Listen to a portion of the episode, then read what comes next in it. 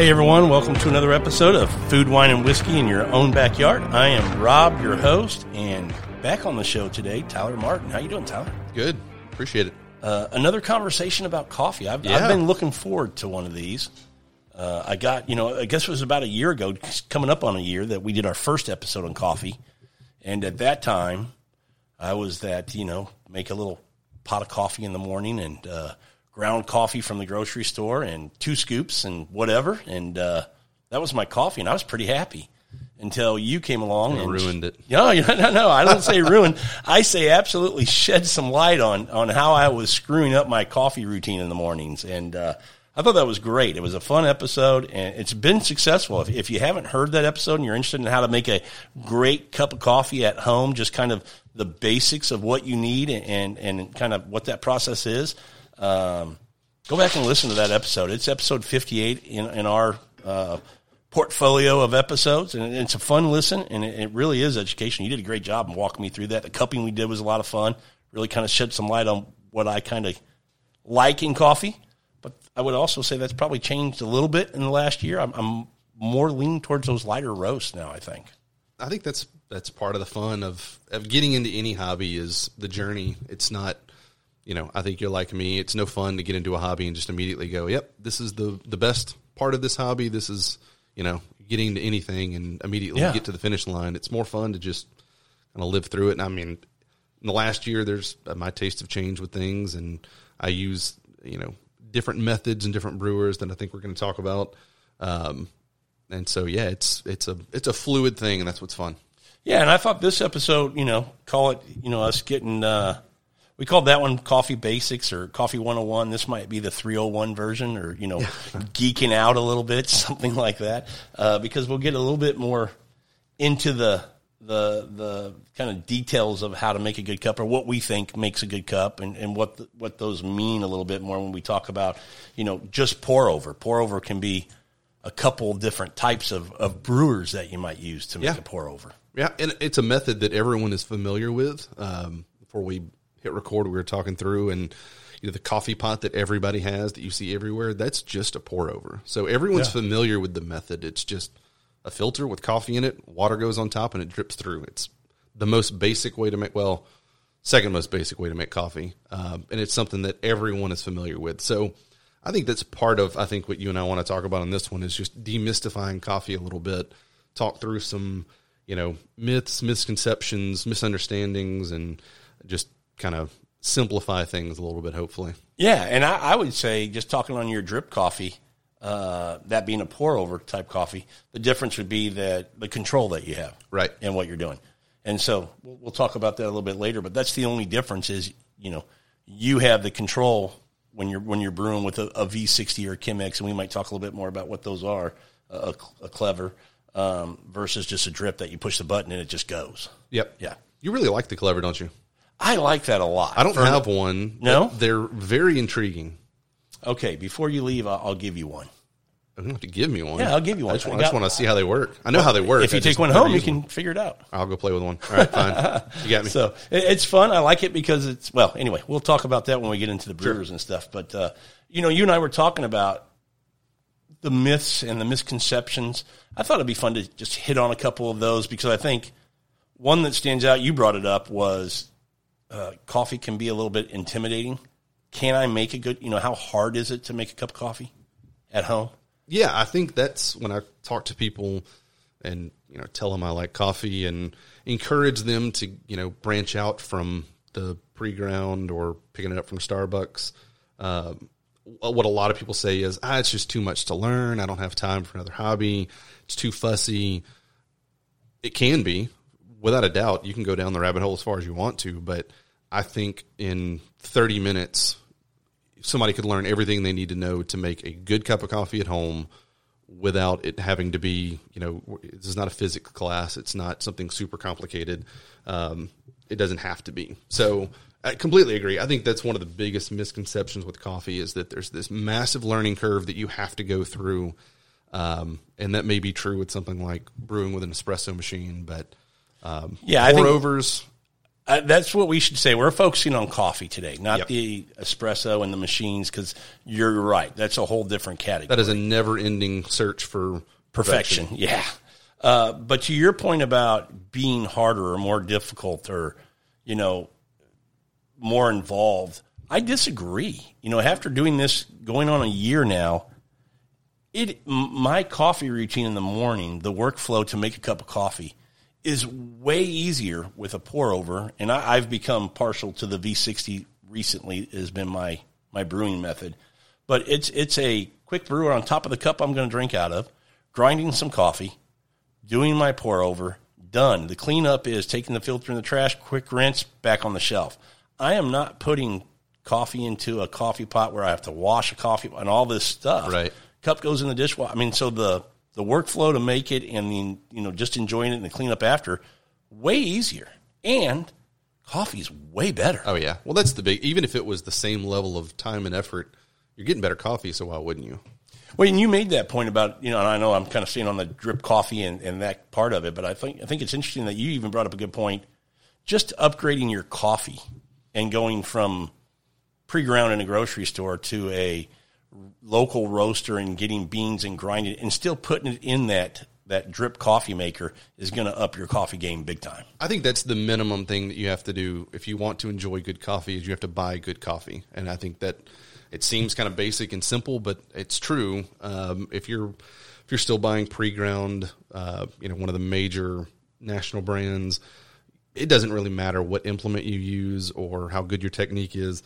You're just not starting with the best product. Um, meanwhile, you can take, you know, beans roasted by one of the good local roasters, grind it fresh, throw it in your Mister Coffee, and immediately significantly better coffee than what you're used to. So even starting there, you don't have to buy a bunch of new equipment and learn a bunch of new techniques. I think the point being just upgrading the actual coffee that you're using is a pretty easy first step. It's a little more expensive, but it's still cheaper than going to a coffee shop every morning um, and still getting the same kind of quality coffee. Yeah. The only thing I would say in that process that maybe we're not touching on, we probably should again, and you mentioned it in the first episode, how important this is, is that grinder. Because and grinding fresh. Grinding fresh. So if you're going to go to from from that scoop, and I know you hate that that measurement, the scoop to actually, uh, you know, grinding your coffee and measuring your coffee to that, you know, that nice ratio, it's going to be, uh, the grinder is going to be very, very important. Yeah, and and we were talking before we started about some different grinders that we're using, and one of the misconceptions is that coffee is just expensive. It's expensive to get into, uh, but the one that we were using before, you know, we made coffee a minute ago, you told me was, what, fifty dollars, sixty dollars, I think? That smaller hand grinder? eighty dollars. eighty bucks. Yep. Um, and then... the larger one, I paid one hundred thirty dollars. And uh, my favorite brewer is the AeroPress. I think they're twenty, twenty-five bucks. So one hundred dollars, you could have a really, really good setup that makes yep. significantly better coffee than using national brand and your Mister Coffee. So and it doesn't have to be expensive. You don't have to go out and buy a five hundred dollars grinder. No. Uh, you can get ones that it's manual, which, you know, some people may not want to do it manually, but not buying the motor means you're getting a lot better. Everything, all the other components are a lot better because you're the motor. I, I mentioned it to you before we started recording that I've actually, you know, I've got a, a few grinders now that it's overkill. I don't right. need all these now, but I've come to realize that I, I take, I mentioned it to you. I actually enjoy the hand grinder, the yeah. manual grinding now. And for a couple of reasons. One, it's part of the, the morning process of just kind of waking you up. Yeah. Therapeutic. I'm just enjoying myself, the fresh coffee. Um, but also, uh, I, I'm able, believe it or not, I get a, a better grind where I want my grind for pour over coffee. And so, and I get zero retention. I mean, I get a, a no coffee left behind. When I put in twenty grams, I get out twenty grams, which I think is great. Um, so I've just become a huge fan of the manual, and that would be my recommendation. If you're just a coffee drinker, you're not getting into espresso, you just want to drink good coffee. Uh, that's to your point. It's a great way to start, man. Yeah. Just buy a, a good manual grinder. So uh, maybe mention the one that you've got, uh, the two hand grinders that you've got in case somebody's interested in picking one up. Yeah, so I have the, both of them are the one Z Pressos. Uh, one is the Q two, which a maximum capacity of, of twenty grams of coffee. It's got thirty-eight millimeter uh, conical burrs in there. And then I have the J X, which is not the Pro. It's just the J X. It's about one hundred thirty bucks on Amazon, but its capacity is thirty-five. And I didn't get the Pro because that one was more if you wanted to do espresso. Mm. And if I, I I'm, I'm not going to do espresso with a, a manual grinder. Right. So those two for just pour over, I think are fantastic. Yep. Really quality. Uh, and the, uh, the, the J X has forty-eight millimeter conical burrs in it, which are good sized burrs in it. Yeah. in a uh, manual grinder. And it's really, um, I used that one a minute ago. It's really fast, yeah. really smooth. Um, it's definitely faster than the one that I use, which is the Timemore C two, which is great for the money. I think we looked, it's about sixty dollars right now yeah, on Amazon. fifty-four bucks. Like that. Great, great grinder for the money. It's definitely slower though. I can tell um, that one's probably close to twice as fast as mine. Is it really? Um, depending on, you know, the coffee bean and, you know, how, yeah. and how fine the coffee is. Yeah. Um, but yeah, I really like that one. It's got the nice uh, kind of rubber grip on it that makes it easier to to hold, a little bit longer handle, more leverage. I would definitely say that's a great one.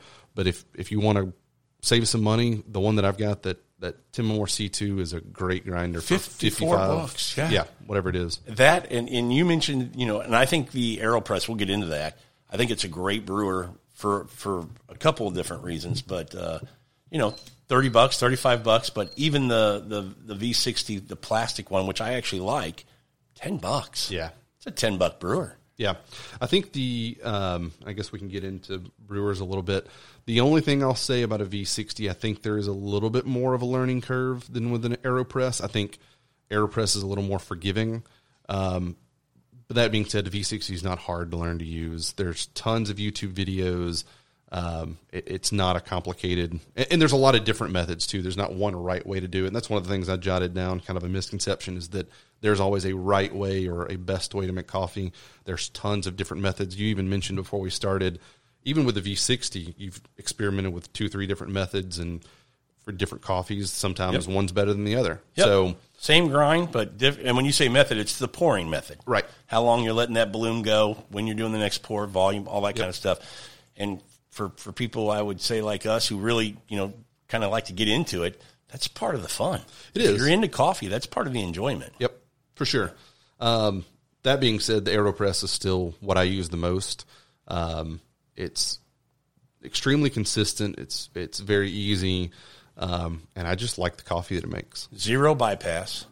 Uh, bypass meaning when you think about a paper filter going into a brewer, water will go on the outside of that, not through the coffee, so you lose some extraction there.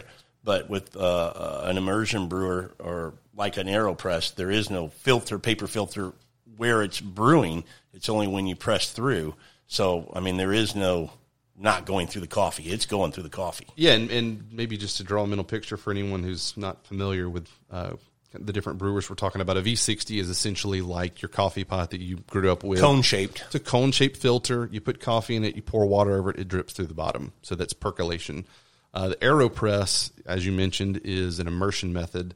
Uh, so there's a chamber that has a little plunger. You put coffee and water in there, you steep it like you would tea, and then you push the plunger down and it forces it through fine paper filter, so there's no grit. Uh, you know, the one that I brewed with an AeroPress earlier, there's zero grit at the bottom of this cup. Yep. Um, so two different methods, one's immersion, one's percolation. Uh, so just, you know, for anybody that's kind of have, trying to figure out what we're talking about here. And the Clever is um, kind of a hybrid of both it's, those. It's also both. Yeah. yeah. It's immersion. And then when you put it down on there, it percolates through. So that's yep. why I'm, that's one of the reasons I like the AeroPress, is it's both immersion and percolation.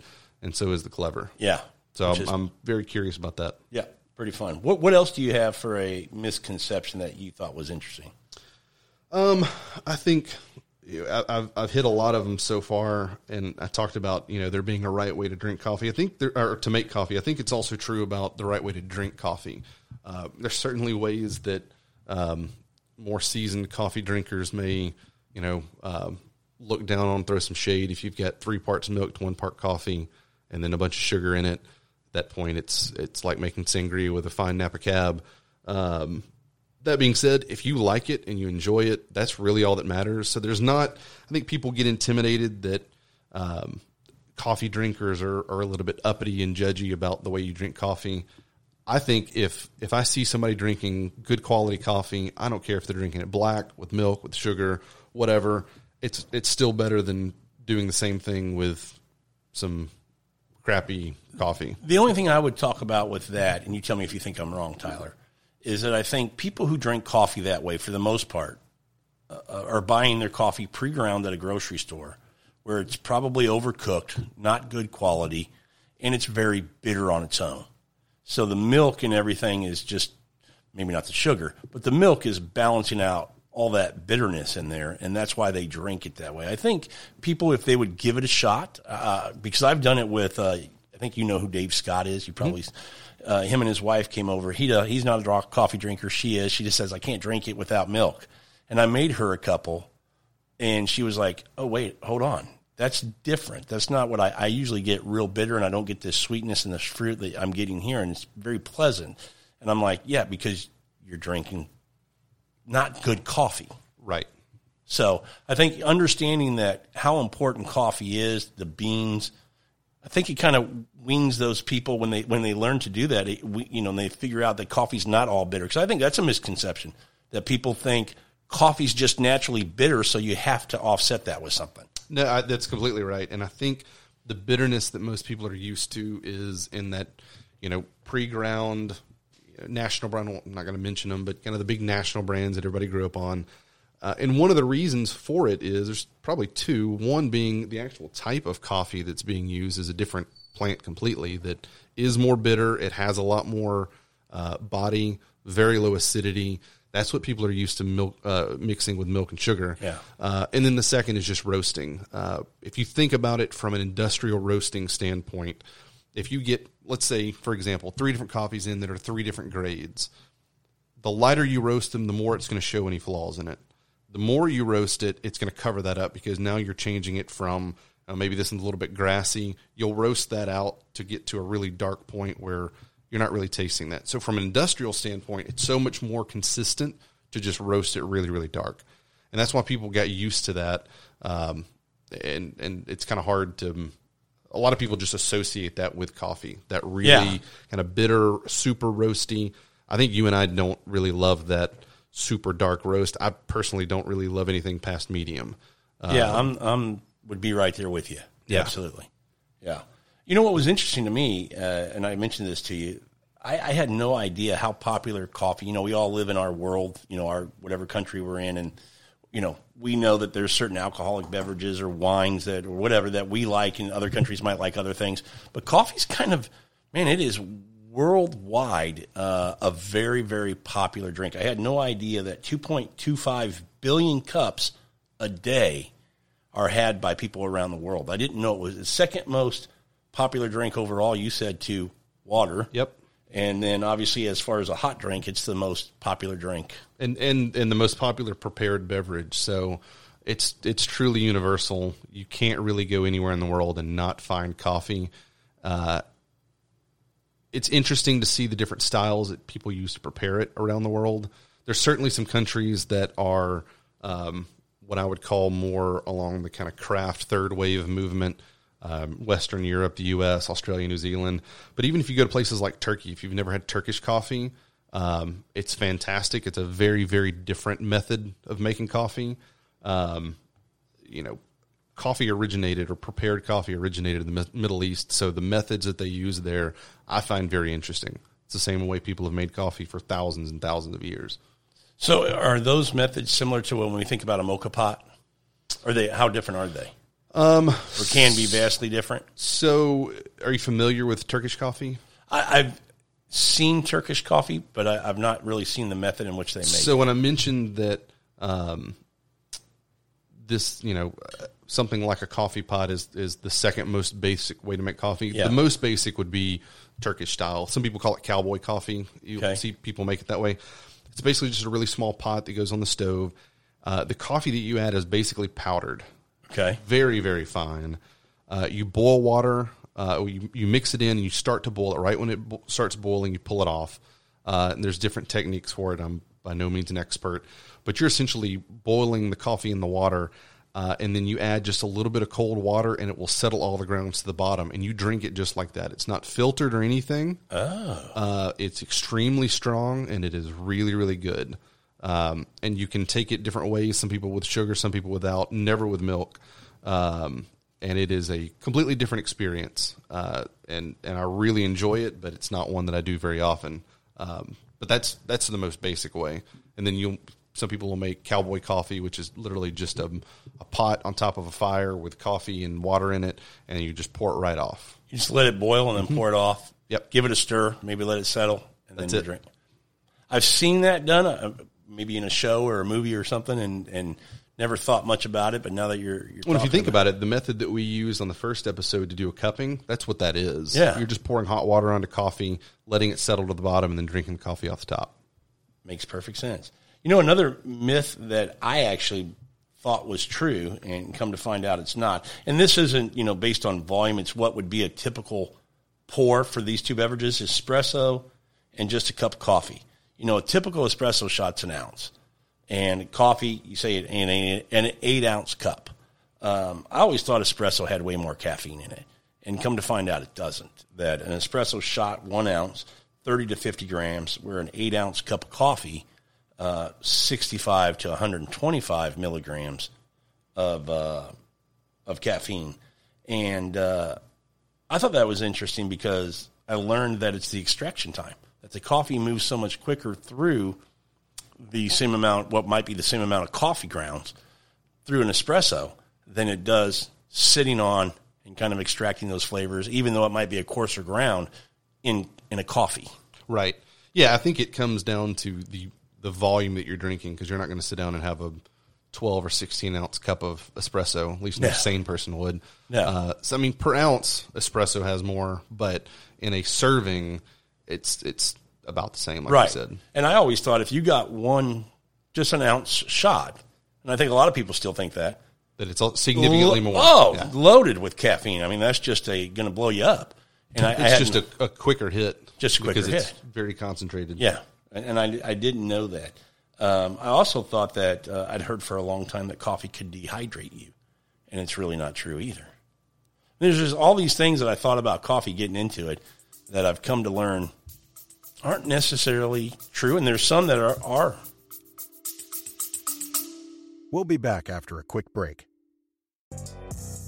Hey, Bar and Grill fans, it's Jim with Madhouse Bar Talk, where me and my co-hosts sit around and talk about the things going on around Madhouse Bar and Grill in Elyria, Ohio. The whole conversation is unscripted, uncensored, and unedited. Anywhere where you stream podcasts, just remember, Madhouse Bar Talks, baby. Yeah, true. And and I think a couple of the ones you got there are tied in with health. So there's some kind of misconceptions or myth that coffee is not good for you. Now, there's certainly some people that, that medically should not consume caffeine or large amounts of it, but otherwise coffee is actually quite good for you. Yeah. Um, plenty of studies about it. Lots of antioxidants. Um, and I think you've got one on there that talks about there's some studies that even just the aromas of coffee uh, have a significant effect on mood. And I, Stress. I, yeah, relieves stress. Anecdotally, I think that's true. I, and it may be tied more to, um, you know, we associate smells and memories so strongly that I think just smelling coffee, a lot of people have good memories about, you know, maybe their parents or their friends growing up. Um, having coffee in the mornings and ju- just that smell, it just makes you happy. Here's, you know, I used to buy coffee, Tyler, in bulk, mm-hmm. you know, when I was a, a scoop guy. Yep. Uh, and I'd think, well, just buy a big can or a big bag of coffee. Uh, something that was interesting to me was coffee grounds. I knew they went bad quicker than, than beans, uh, but at the rate I didn't understand, I didn't know, which is a hundred times faster. Which and that's exactly why we mentioned earlier, you know, the key to all this is buying good beans and grinding them fresh. And people say, ah, it doesn't really matter. I'm going to buy a bag of coffee and use it in a week or two, so I don't need to pre-grind it. It it literally is just a matter of hours that that ground coffee becomes stale, and it's not going to hurt you. It's not going rancid or anything. It's just not going to be good. So it's completely worth the investment, even for a fifty dollar grinder, to just grind it fresh. Like you said, it's one hundred times faster, that it's going to release all the gases, release all the flavors, and, um, you know, within a matter of hours, that pre-ground coffee is is not what it once was. Yeah, and again, this is for people who are thinking about jumping into coffee where you're going to start to kind of you know, enjoy it a little bit more for what it is and not adding all that milk, because if you're adding milk, okay, you're covering that up, whatever that deficiency might be.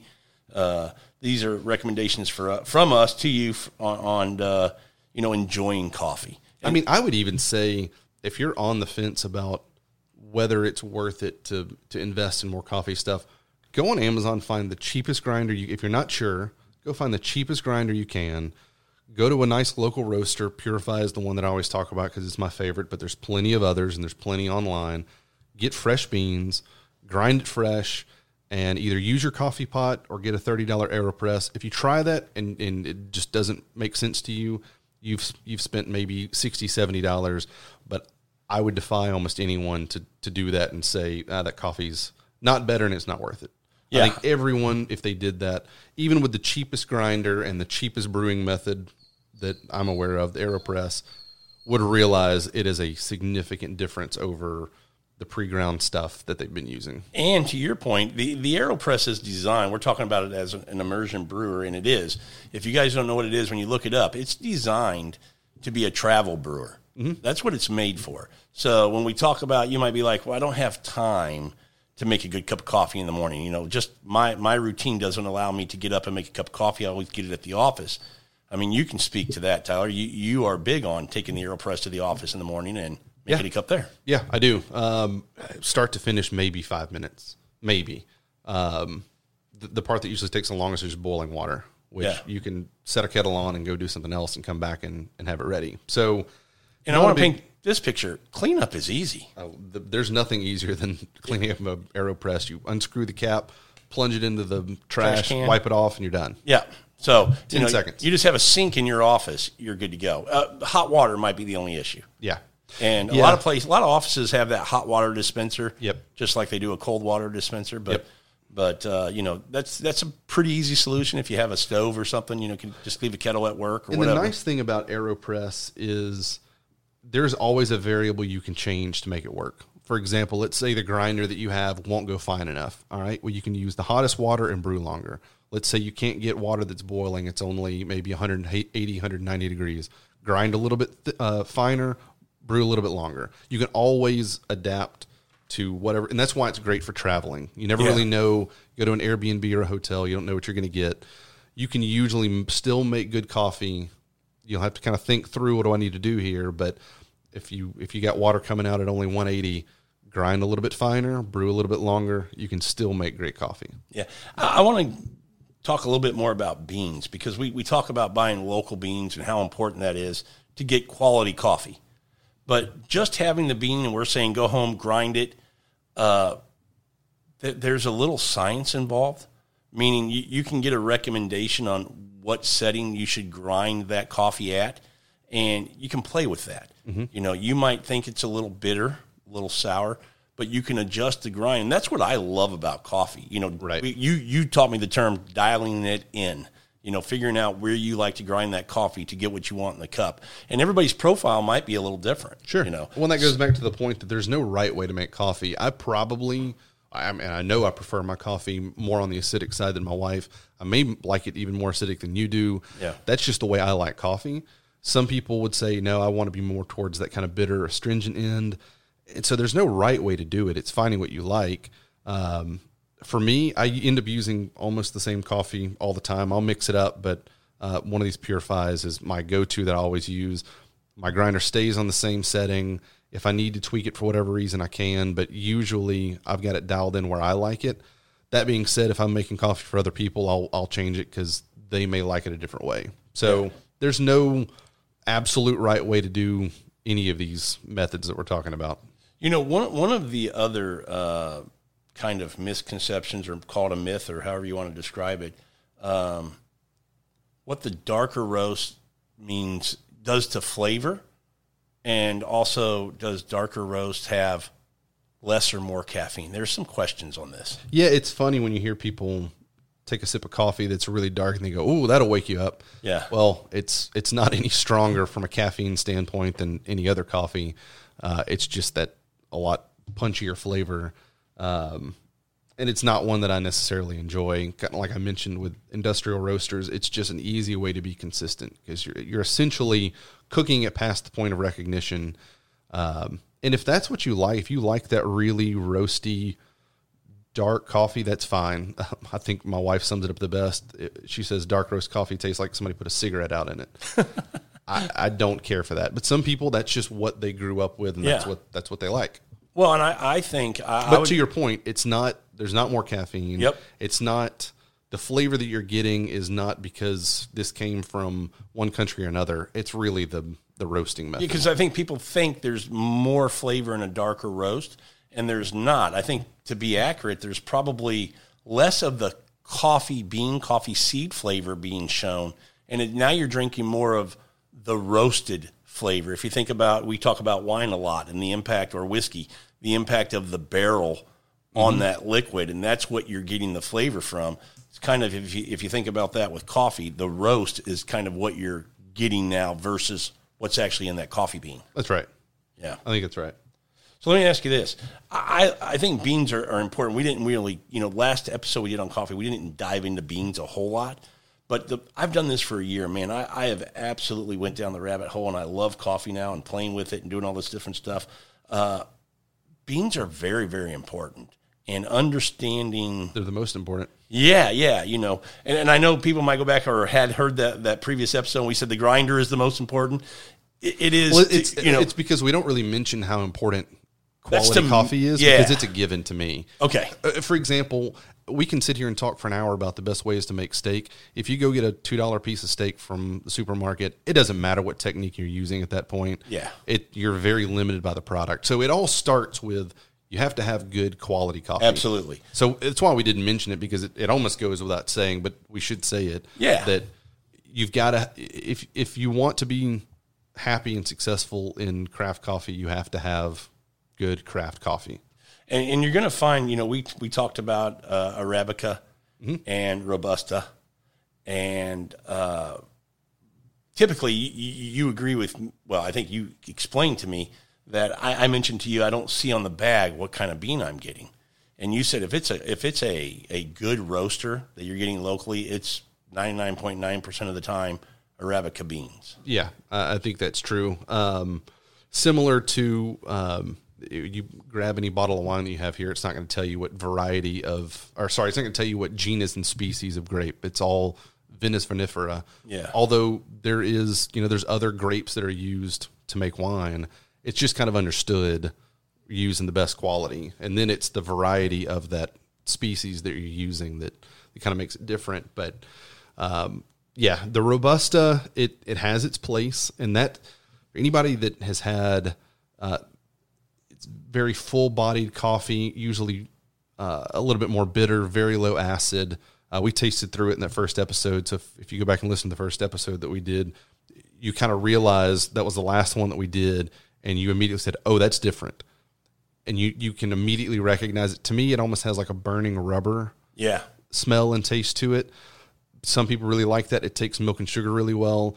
And it does have a lot more ca- it has upwards of two times more caffeine than Arabica coffee. So some people like that too because it's just a more efficient caffeine delivery device. Okay. It's not what I enjoy from I don't I yes I drink coffee in the morning to kind of get my day going. That's not the reason that I drink. I drink it because I enjoy it. We're sitting here this afternoon drinking coffee because I just enjoy coffee. So if I'm, I'm going to drink it, I'll drink two cups instead of one to get a good tasting coffee instead of one that has twice the caffeine. Sure, I'm with you there. Uh, what's the point? And I like, you know, getting down the rabbit hole coffee. It's it's fun for me to drink a smaller cup of two or dif- two or three different coffees in the morning than one big cup of the right. same thing. Right. It's kind of fun to play with it. But about beans, you know, we're telling people go to a local roaster, mm-hmm. buy quality coffee beans. When they go in, typically you'll you'll look at a, a shelf at a roaster and or or a, you know, just a craft coffee house somewhere. You know, a local coffee house usually sells some beans, maybe they're working with a roaster. Um, but there's a variety of beans you can buy. And so now they usually give you, well, you tell me, what are some things that they're going to look at on a bag of coffee, should be looking for, and some things that they may see and not know what it means, talking kind of like washed or natural or things like that? That's a great question. I'm going to grab a bag. Yeah, absolutely. Grab a bag. So I went and grabbed a, uh, this is actually the coffee that we were drinking right now, uh, from Purify. Uh, it's from Colombia. And so on the label, some of the things that you'll see, first of all, is a roast date. That's one of the most important things, um, because you want fresh coffee. Uh, if you if the roast date is from six months ago, you're paying for coffee that's past its prime. And that's what you'll see a lot in the supermarket. You will see craft coffee sold, but you need to check the roast date because a lot of times it'll be months old. Well, I'm going to tell you, a lot of times I went and looked. You don't find a roast date. It's Sometimes you won't see one at all. That's yeah. true. And I was like, okay, you know, this is kind of – the other thing I would say is when we're talking about roast date and coffee beans in a grocery store, what's your thoughts on the bean dispenser? Oh, just real quick. Never. Okay. Never. Just want to make sure we got that out there. No, no. Because somebody, I don't want them to listen to this and go, well, there's beans in my grocery store. You know, I can just get me a bag right there. I don't know how well those things seal out here. Maybe they do better than I think. In my head, I just can't get over it. That's almost akin to – going to a grocery store and fish just being laid out in the produce section, not being refrigerated. I just, I don't, I, I'm not interested yeah. in that. Um, maybe they do better than I think, but so uh, you'll notice that most of the time the coffee that's in those are flavored coffees. That is true. And so hazelnut or whatever doesn't matter as much because you've introduced all these other flavors. Okay. And if you like flavored coffee, that I, I have, I will drink flavored coffee sometimes. And sometimes they're really nice. There's one, um, that I've had that's like um, uh, a roasted pecan uh, that's got pecans mixed in with it. I enjoy that. Okay. Um, so if you want to drink flavored coffee, that's fine, but I don't think it's a coincidence that those little dispenser things are usually flavored coffee. Yeah. So roast date. Roast date. Give, give some, when you see the date, because there's some thought to you shouldn't brew that coffee until, because say you go in and, and you know, today's, Uh, July eighth, and it was brewed, it was roasted yesterday. Do you necessarily want to go home and, and, and make a pot with that now? And then kind of the longevity of how long that should be good, sealed right, either in the bag or in a container. For espresso, you definitely don't want to brew it the next day. Okay. I think you probably want to wait at least five to seven days. For most other applications, I don't know that it makes a huge difference. It pro- I've usually heard that it's about three days or so after it's roasted that it's kind of getting to the start of its peak, and then it goes down from, well, it'll hold good for a while, and then it'll start declining. Um, I mean, I've brewed coffee the next day, and I can't say – I haven't brewed it and gone, oh, I shouldn't have brewed it yet. It wasn't ready. Okay. So I don't know that it's markedly different. Okay. If I, if I, so I've heard them say, you know, wait a week.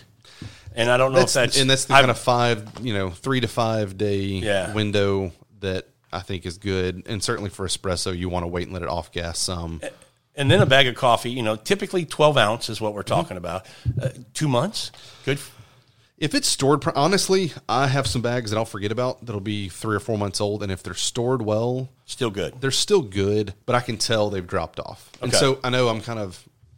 contradicting myself earlier and said if you go to the supermarket and it's three or four months old, you don't want to buy it. Yeah. Well, I'm talking about there's, you know, maybe a quarter or less of a bag left that I, one that I forgot about, and I'll drink it and it's still fine, but I can tell that it's not what it used to be.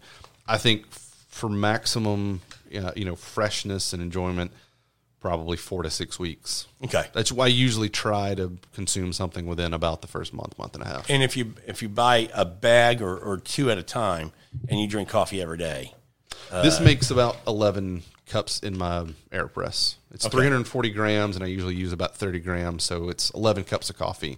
You're talking about maybe two weeks yeah, at and, most. And that's if you're not sharing so with anybody else. So it's not hard else. to go through it. Yeah. Yeah. Not so. These bags are, and that's why I think twelve ounce is a great size, uh, especially if you want to have multiple different ones to play around with. So even if I only use this once a week, you're still talking about within the kind of eight-week window-ish that you'd be consuming it, so it's still fine. Okay. Um, so the next thing that you'll see on most labels, and, and this label, this you know, this is the order that it's got it on here. It's the same kind of information you'll see on most things. I'm going to skip the next thing, actually, and go to roast level. Um, you would hope that there will be a roast level on a label. There won't always be, but to me, that's kind of almost the second most important thing after roast date is roast level. Um, this one is light medium. Now, there is no standard for what these mean. There's no standard medium. There's no standard light. So what you'll realize is some roasters their medium is a lot darker than what you would typically like. So if you buy from them again, you may want to look for one that they call light or light medium.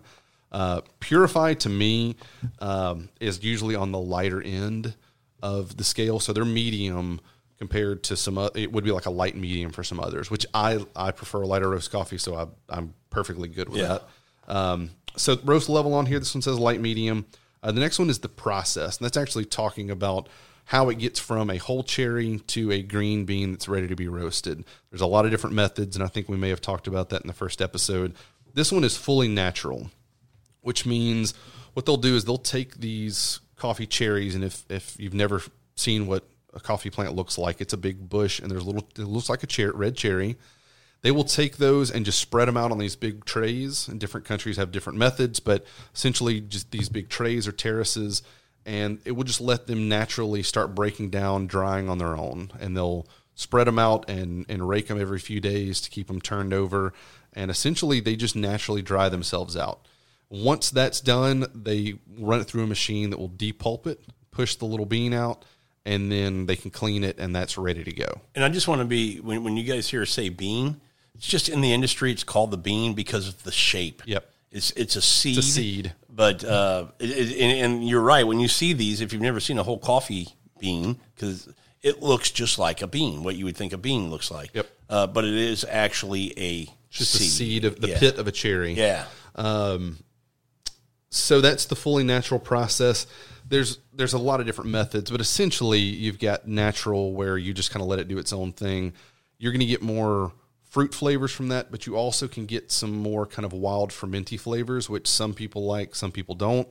It's sometimes divisive. I love it. Natural coffees are my favorite because they're usually the most fruit forward, most expressive. Um, the other side of that, it would be fully washed, which means they take the cherry, they immediately depulp it, they wash it with water, and then it's just a green bean at that point. So it has not had time to ferment and dry on its own. So you get a lot, it's it's much cleaner. Um, yeah. you, you don't get wild flavors. You also don't get quite as much fruit flavor from it. Uh, but there are some great fully washed coffees.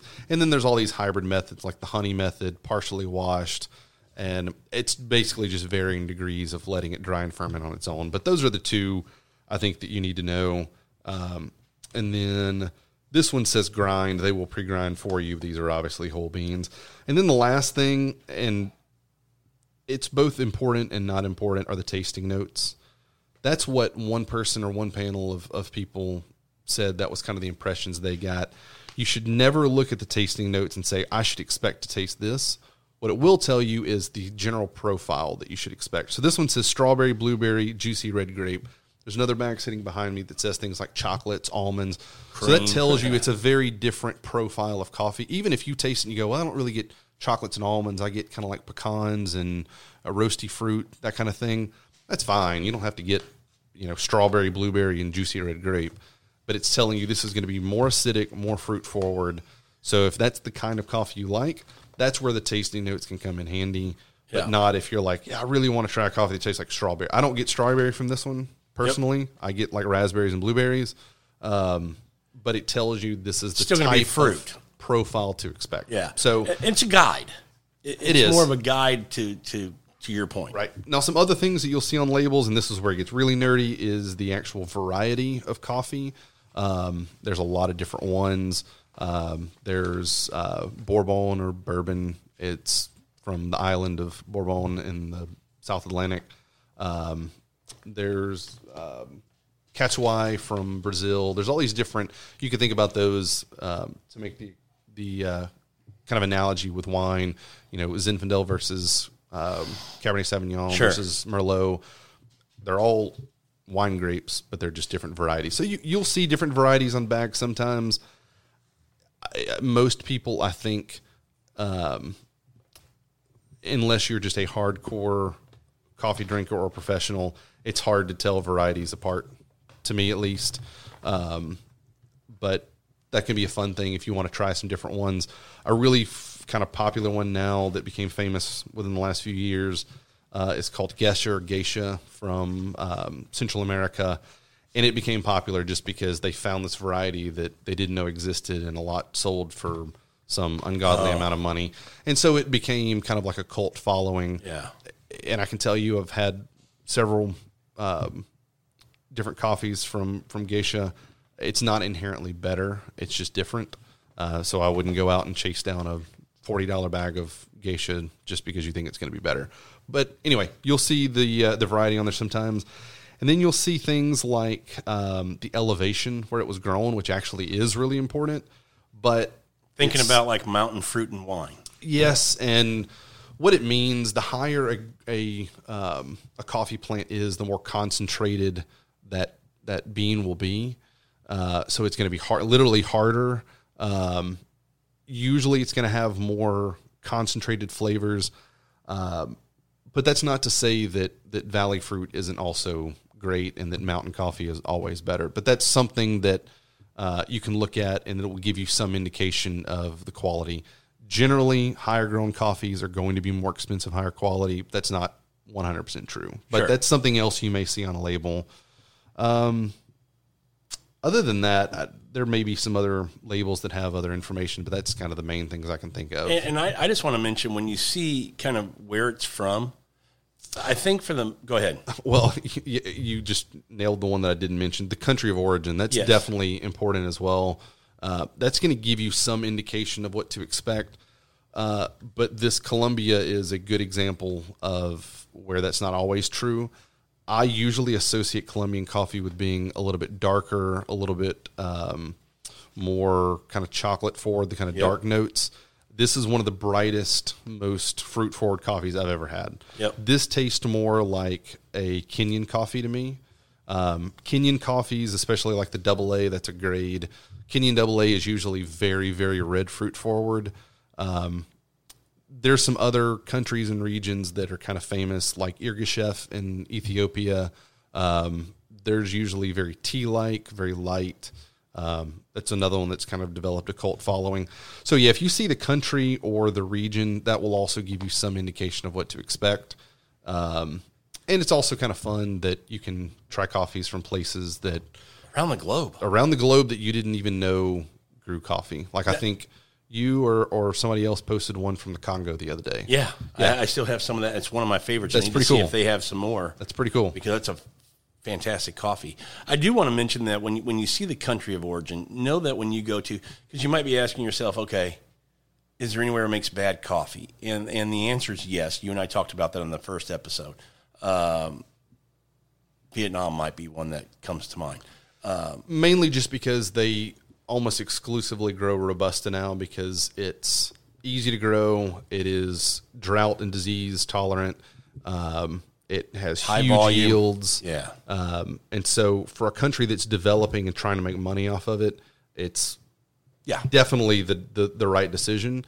Um, I would also be wary of buying anything from the States, honestly, just because. Do they make anything in the States? Uh, so Hawaiian coffee is kind of the, Um, oh. exception to this, but if you see coffee From grown, Kona. yeah. So if you see coffee grown in the, the continental U S, I would be wary of it personally, just because coffee is such a labor intensive product and labor is so expensive here that for the same amount of money, I think the quality of the coffee is going to be a lot less yeah. just because it, this bag of, of coffee from Colombia, if it had been grown in, say, California or Florida, would probably be fifty dollars just because of the labor difference. Somebody's hearing you say that and going, wait, wait, wait, wait. How how much is that coffee now? And before you, you answer that, because I think, you know, you may be a little bit shocked if you go to the roaster and buy that first bag of coffee with price. But I do want to mention, I was bringing up country of origin as well to let you know that when you go to a local roaster, every country that you see Uh, is going to be a quality region for coffee. Mm-hmm. You're not going to find anything from Vietnam or from some other places Usually for the most not. part. No. It's, if you see whatever country, if you're intrigued by it, you're intrigued by the, the roast on it, the kind of the flavor profile that they're telling you about, you're safe to buy that if you want to try it. It's not going to be necessarily bad coffee. It's going to be good coffee. Right. Uh, whether it lives up to what you hope to get out of it might be a different story, but it's still quality coffee. Yeah, and the other thing I like to see on a label that you see here is the name of the farm or co-op that it comes from. Um, and to me, the reason why that's important is the traceability of it, and it gives you some indication that uh, hopefully the broker and the roaster are um, doing business in the right way, because yeah. there is definitely a dark side to coffee. Um, most of the countries that grow it are uh, underdeveloped countries, um, and there are countries and and there are brokers that will take advantage of farmers and are not paying fair prices for their crops. And so hopefully you can find a roaster that is buying from brokers that are, you know, doing things the right way. Uh, I know Purify is, um, just from talking to Chris and, and conversations that he's had with brokers, he makes sure that he's buying from, well, he travels too. He, he tra- he, yeah, he, he yeah. only buys from places where he travels and, and goes and make sure that things are done the right way. And those lots are traceable, so you know where it came from. So I would be wary of something that only had the country and didn't have either the name of a farm or a co-op or something like that. To me, that gives, it gives some element of transparency and traceability, uh, because it is an unfortunate part of coffee is that there are a lot of people that take an advantage of. And, and cause we, we talked about this on the first episode. The, these aren't like big, you know, industrial farms. Conglomerates. Yeah. The, no, these for the most part, families. They're, they're families that, or villages that band together, especially in Africa. You'll have yeah. these villages that everyone there just grows coffee and they do it communally. And uh, that's why a lot of times in Africa, you'll see things coming from a washing station or a co-op, um, and less likely from an individual farm. You'll see it from individual farms, but you'll see those washing stations and co-ops a lot more common, uh, more commonly, Uh, as opposed to this one from Colombia. It comes from one farm, and it's got yeah. the name of the farm right there. So let, now let's jump into price, because people, you know, there's no doubt a bag of coffee like this from Purify, uh, I think, you know, you're anywhere from, let's just say, you know, a coffee from a good roaster, you're probably going to be anywhere from twelve dollars to seventeen dollars, depending on single origin, where it's from. I think you this know, one's sixteen dollars. Something like that. Something yeah. like that. Which seems expensive, uh, but like I mentioned, I can get eleven cups of coffee out of this, so you're talking about less than a dollar fifty a cup. Yeah, and when you think really about really quality coffee, for really quality coffee, and when we talk about if you stop, if your routine right now is to stop at uh, a coffee shop or to get to the office, and you work in a building where they have a Starbucks or something, uh, this will absolutely blow that away. But and save you're, money. You're paying. That's what I was going to say. You're, you're paying. I don't know what you get. Coffee shop, three bucks, four bucks for one of those now, probably. Probably three dollars in a minimum for yeah. just a black coffee. There may be some cheaper places, but certainly to get anything quality, it's going to be at least three or four dollars. Yeah, so I, I think you know. So yeah, it does seem expensive. Um, so I don't want people shocked when they go to the, the roaster and go, wait, wait, wait, hold on, I've been buying Folgers for six ninety-nine, and I can get forty two scoops out of that. Yep, but you know, you can also go buy three dollar bo- three dollar bottles of wine, but you'd rather have something a little bit nicer. I'm, I'm trying to think. I was getting ready to say something, but I don't think it's the right name. Something tail. Yellowtail. Oh, yeah. I mean, yeah. Who doesn't like six ninety-nine Yellowtail, it'll, Cabernet, it'll, Australia? It'll, it'll get you drunk just like the England look up there, but it's not quite as good. No. So this this is absolutely for people who, you know, kind of want to get into good coffee at home. If yep. you're into, you know, if you listen to our podcast, we talk about good whiskeys, good wines. Uh, coffee's kind of in that category. You and I agree that there's a lot of similarities uh, between wine and coffee. So if you're into wine at all, and you drink coffee, you might enjoy kind of exploring this a little bit more and seeing what you're missing out on, on, you know, having that really good cup of coffee at home. And I'll tell you what, man, when we have family over or on a weekend when we have guests over, to have a really good cup of coffee and pour something with, with people who go, I like coffee, but haven't had quality coffee, to see them and their expression and their face when they go, holy shit, okay, I didn't know coffee could be that. Completely agree. Yeah. Um, and that to me is, is, and that's why I was so thrilled to do the first episode with you when you told me you were interested in getting into coffee. And, and at that point, and I still am a novice when it comes to coffee. Um, People are listening but, going, yeah, right. But, but somebody that, that wants to make the transition from the, you know, Maxwell House every morning and the coffee maker to something good and craft and third, we talked about third wave on the first episode. So some third wave coffee. Uh, it's exciting to me because yeah. it's it. The same thing happened when I kind of got into coffee. It's like the the veil is lifted and you realize coffee is not this sludgy, bitter mess. Just, just meant to give you a, a boost in the morning. That's not. It's not just a drug. No, it, it's absolutely to to you know when we talk about wine and we talk about whiskey, when you dissect what's in your glass and really you know kind of enjoying that. Coffee's the same way. Absolutely. Yeah, I, I totally agree with that. I do want to get back to, we talked at the beginning of this episode about drip coffee, and you can do that, uh, you know, make a good cup of coffee with your current drip coffee at home, that machine, whatever it might be. Uh, we and then we kind of talked into brewing methods that we like, pour over, immersion, all that kind of stuff, the AeroPress.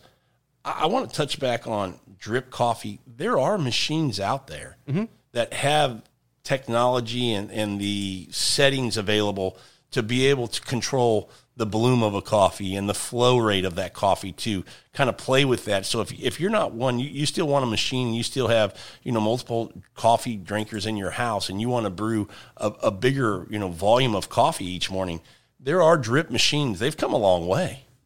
They have. And, you know, I've said this and I'll say it again. It's still such a huge step up from, you know, if you're still doing the the Folgers and the, the Mister Coffee, just changing to good quality beans, grinding fresh, and using the correct amount of coffee. That's another thing I think a lot of people do wrong in coffee pots is they just do, oh, I'm doing th- three scoops because that's what I've always done. What's a scoop? Exactly. And that may be way too weak. It may be way too strong. Um, so using good coffee, grinding it fresh, and using the right amount of coffee to water, even in the cheapest coffee maker, immediately is going to be a big increase in quality. And then you can start stepping up to the different machines like you're talking about that really dial it in even better. But I can't overstress how important it is just to get good coffee, good quality beans, grind them fresh, and use the correct brew ratio. I mean, you're setting yourself up for success right so, off the bat. So let's finish on that. When we talk about brew ratio, Uh, there's a general, there's a couple of theories, but the general, I think most people would, would say one to fifteen, one to sixteen is kind of that ratio that people live in. And we're talking about grams of coffee to grams of water. Mm-hmm. So we really need to have a scale. That's the other thing that maybe we yep. haven't touched on that is very, very important. And, you know, being able, when you say the right ratio of coffee grams to the, the water you're pouring on it, that's where that scale comes in tremendously, you know, helpful. And that's what drives strength of coffee. Some people say, I like really strong coffee, so I'm going to brew it longer. That in no way changes the strength. Yeah. Changes how much is extracted from that coffee, but it, you can't extract more than is there, right? Yeah. You're limited by how much coffee is in there versus the water. The more coffee you add, obviously the stronger it will be. So if you know you like it a little bit stronger, I use a little bit more coffee to water in my AeroPress. I'm probably more like one to fourteen, something like that. Um, but it's just knowing a good starting point, and then from there going, uh, you know, higher or lower. one to fifteen, one to sixteen, I think, on just about any application is a good starting point, and then you can go from there. Yeah, and and, and then we get into the grind, because to your yep. point, it's not going to change after that. That ratio doesn't change what you're going to get in your cup. The grind will probably change what you get in your cup. And that's where you start playing with it and having some fun. Yeah. And, and making coffee, I, this is going to make it seem more complicated than it is, but it's essentially a, a math formula with different variables. And if you change one variable, you need to change another one to, to, to match that. Yeah. So if you're going to brew a little bit shorter, that means it's less time to extract. You need more surface area on the coffee, so you need it to be finer. So changing one thing kind of changes another. And you just have to understand how these different things work. So if you've got a coffee that, um, you, you know, you're using a V sixty, so the, the control or the flow rate is, is dictated by the grind of the coffee, then you've got to get it to the right, um, the right particle size, or it's just going to brew way too fast and you're going to yeah. end up with under-extracted coffee. So, you know, that makes it sound a lot more complicated than it is, but it's actually, to me, kind of liberating when you think about it, that there's always a variable you can change to make it right. Yep, absolutely. And You're, right being whatever you like. Whatever you like, right yeah. for you. So, yep. you know, it's, it's, I think it's just about understanding what those variables are, and when you change one, kind of what, what the outcome is. And the process in doing that, uh, to me, is what makes making coffee fun. Absolutely. You know?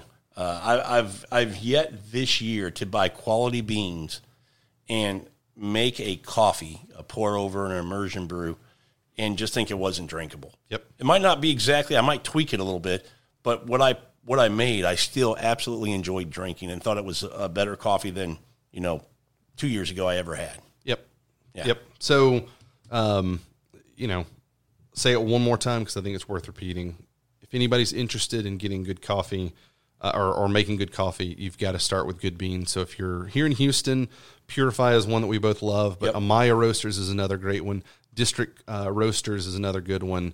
Uh, Loose Avenue. There's tons more, so don't think that if I haven't named them, they're not a good roaster. Fort Bend Roaster is another good one down in Sugar Land. Um, you know, there's, and, and there's any, tons of great ones. Anywhere you are around the country, around the world, there, there's, again, we mentioned it, coffee's huge. It's mm-hmm. everywhere. So it's not like wherever you're at, there's not a roaster. There probably is. And even if there's not a roaster selling directly, he's selling to some coffee shops. So if you just hit up some coffee shops, some local places that are making good coffees, you're going to find some freshly roasted coffee there. And you'd be surprised. I think people would be surprised. Uh, my parents brought me back from some coffee from Westcliff, Colorado, a tiny little town of like a thousand yeah. people in central Colorado. You wouldn't think there'd be a coffee roaster there. There's one called Paragon Roasters that is fantastic. Really? So I'm not going to say every small town's got one, but you'd be surprised.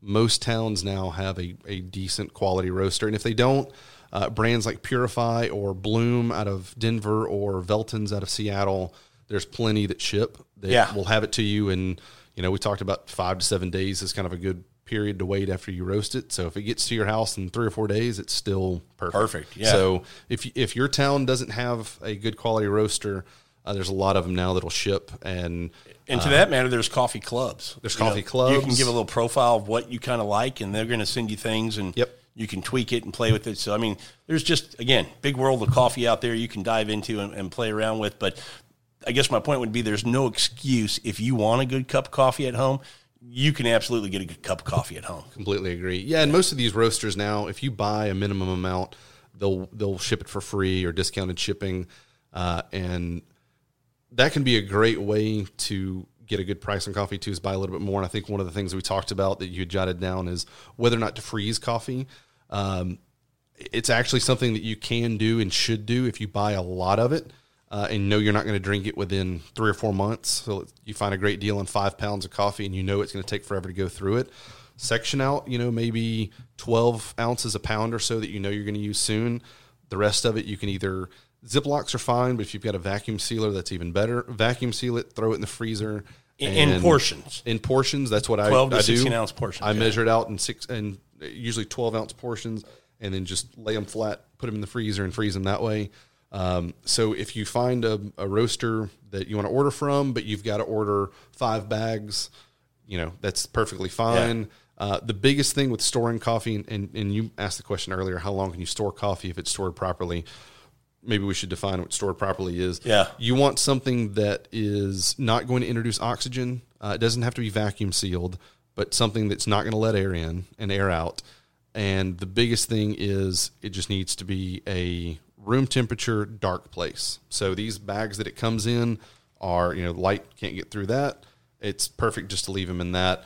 Uh, you don't want to put it in, I see people putting like a mason jar and, you know, putting in their windowsill in the kitchen. You don't want to do yeah. that. You don't want it to be in the light. Uh, but if you keep it somewhere cool and dark um, and and sealed properly, then so you'll be good. You mentioned the bag that we have uh, here has the valve on it. Yep. I have seen some roasters that don't have the valve.